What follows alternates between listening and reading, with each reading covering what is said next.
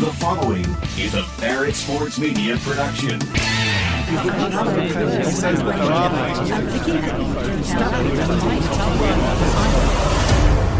We do the digging so you don't have to. We've got breaking news. Breaking news. Breaking news. Bringing you the biggest stories from the industry you care about. This is the Media Noise Podcast. Well, let's hear it. Now, here's your host, Demetri Ravanos.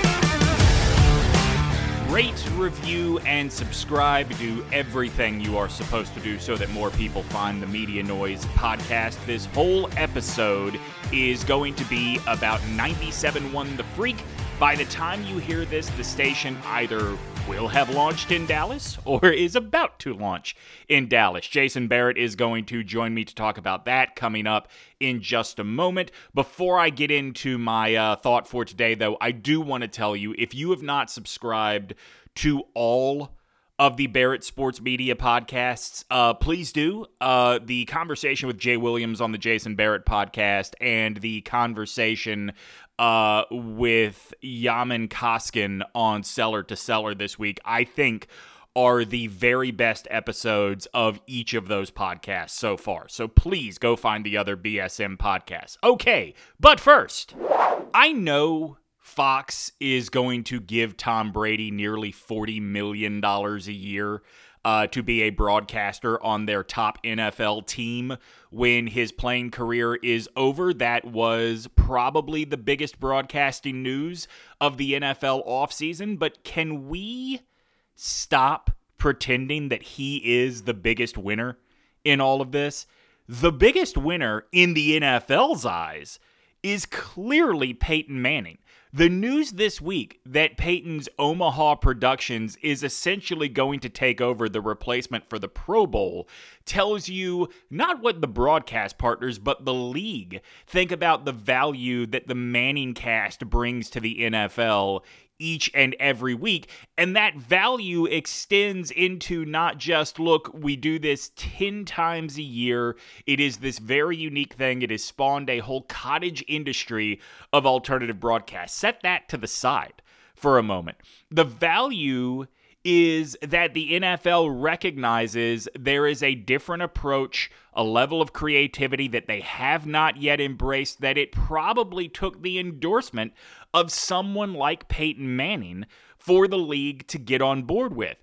Tom Brady will be the highest paid broadcaster once he finally enters the Fox booth. Tony Romo changed the landscape of what it is a broadcaster can be paid. Troy Aikman has a long history of being a top performer when it comes to analyzing live football games. None of them clearly carry the influence, carry the respect that Peyton Manning does. And by the way, that is not a shot at any of those other guys. That is 100% praising what Peyton and to a smaller extent Eli have created with the Manning cast and with Omaha Productions. You know, those other guys, it is the network saying, We trust you. Peyton Manning is basically having a crown put upon his head by Roger Goodell and the NFL owners and saying, for all of the research we did about where media is going and where the NFL's place in it will be in the future, we now cede all of our findings and all of ideas to you, the Manning brothers, and we will trust whatever you decide going forward.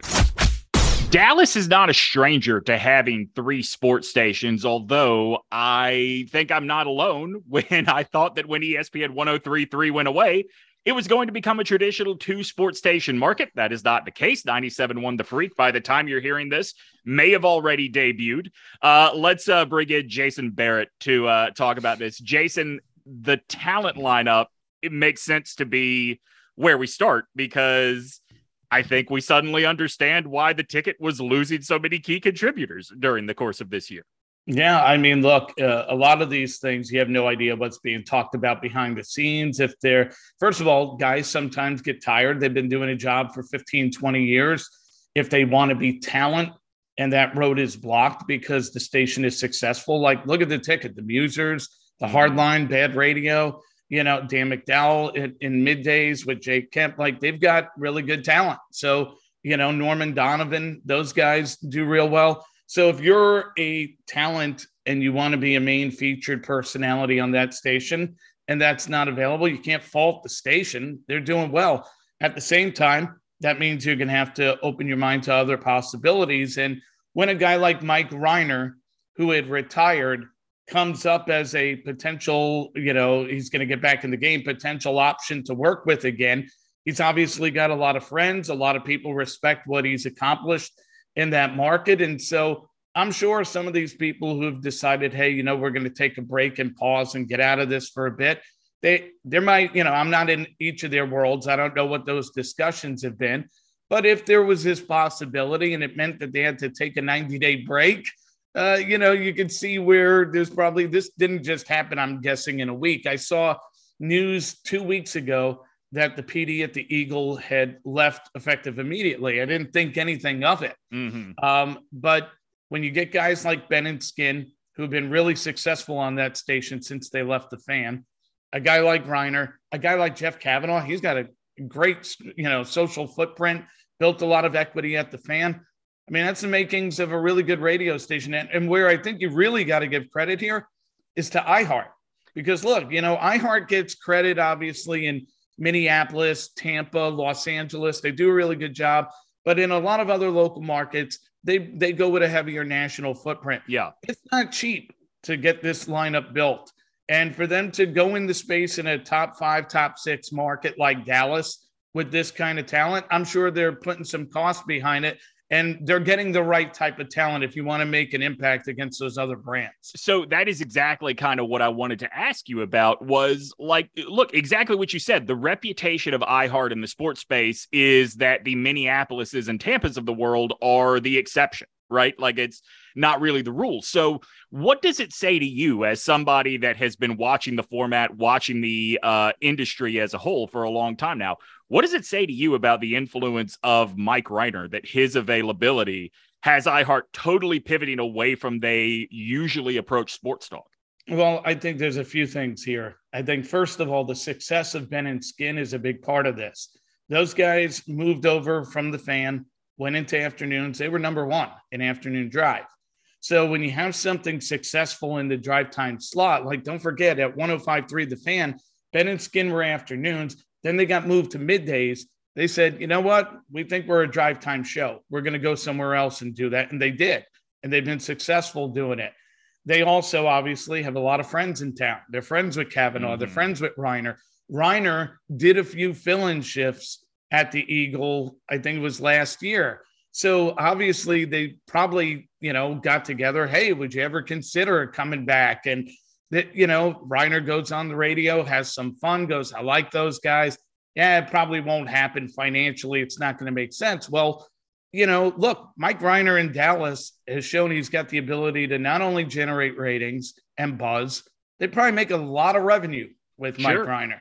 So from a business standpoint, if you know, and I don't know the ins and outs of the Eagle, how they were performing from a revenue standpoint, ratings outside of Ben and Skin. I haven't studied that radio station. But what I look at is they wouldn't be going down this road if they didn't think it had greater potential in ratings and greater potential in revenue. And when you got guys like Cavanaugh and Rhyner that you could go to market and say, you know, these people, they've been successful here. And by the way, we're already in a really dominant position in afternoon drive with a show that has 15, 20 years of equity in the market.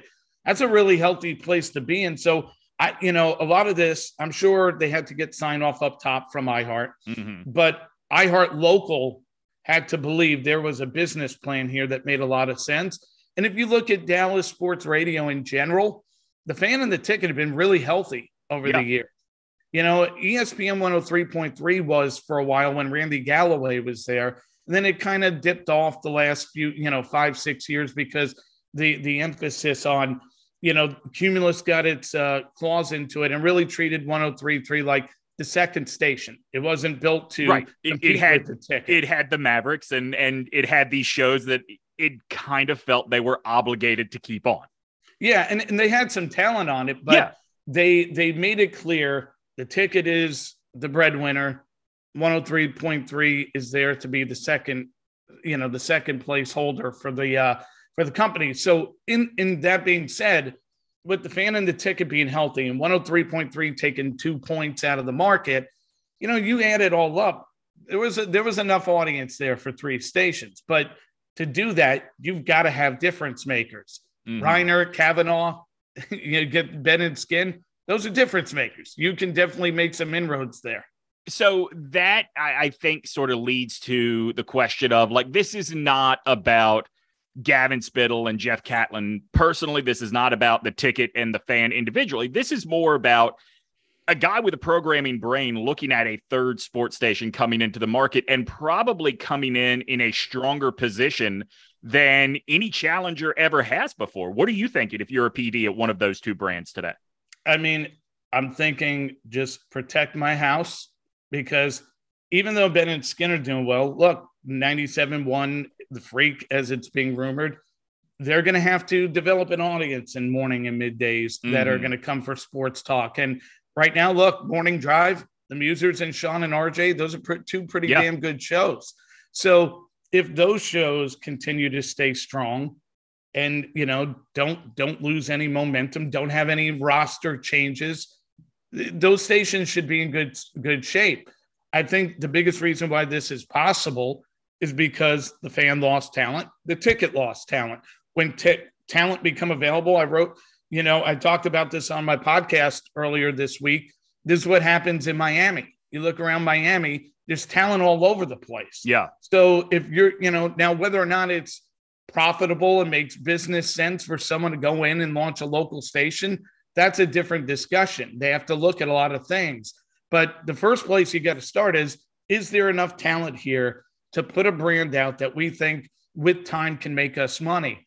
In this case, there was a lot of talent out there to be had. It was just a matter of convincing guys like Rhyner to wave the retirement flag and say, to hell with it. I'll put it in the storage closet for now. I'm going to get back out there and have some fun for a few years. So the initial report that we saw said that the freak will have a sports lean. It will be very uh, lifestyle and guy talk heavy. I mean, it sounds like they are running the old ticket playbook, which look, you you've said it several times. There is a lot of talent there that people are going to flock to and listen to.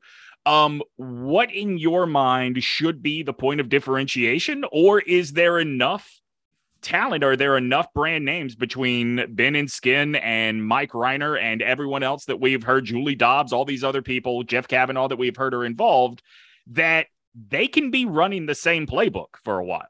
I think it's that you have an expectation in that market if you've listened to Mike Rhyner that you know what Mike Rhyner is going to do. You mm. know what Ben and Skin are going to do. You know what Jeff Cavanaugh is going to do.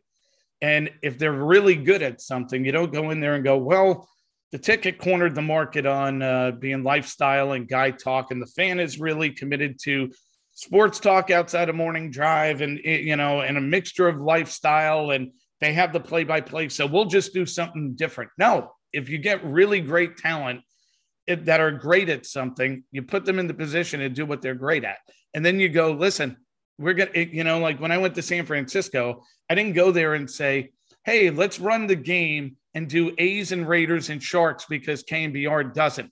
Right. You know, no, we have to be better at Giants and Niners and Warriors than KNBR does, or show a different way of doing it. But you can't excuse and uh, eliminate what's important to people. You have to do what matters to people that they want to listen to. So if people like Mike Rhyner's ability to entertain, they like the way Ben and Skin make them laugh and think and have fun, you, you lean into that. And then, you know, really what's going to come down to is that, you know, I think you're going to look at this. If, if the freak winds up being what's reported, and credit to Richie Whitt, he, he had the story first for Sports Illustrated. But if that winds up materializing the way it's been reported, you're still going to have the ticket in a really good spot, mm-hmm. the fan in a good spot, and the freak will show and be in a really good spot then it's going to be a game of inches. You know, it's uh, I don't think you're going to have one doing what 103.3 did, but a two share, while the others are playing in the yeah. 10 space. It's it's going to be competitive. So let's talk about uh, another group this might be really, really good for because iHeart is in the sports business now in Dallas. And we have seen just in this last year they don't have to have a sports station in your market to be very serious about sports in your market. Look at the Panthers in Charlotte, look at the Commanders in Washington. Uh, if I am Jerry Jones, if I am the Texas Rangers, I am probably very happy today that another potential bidder has uh, turned on, right? You're always looking that way. And, you know, look, um, the examples, some of them that you gave, you know, rock stations do carry play by play. The Chiefs were on the Fox forever right. in Kansas City.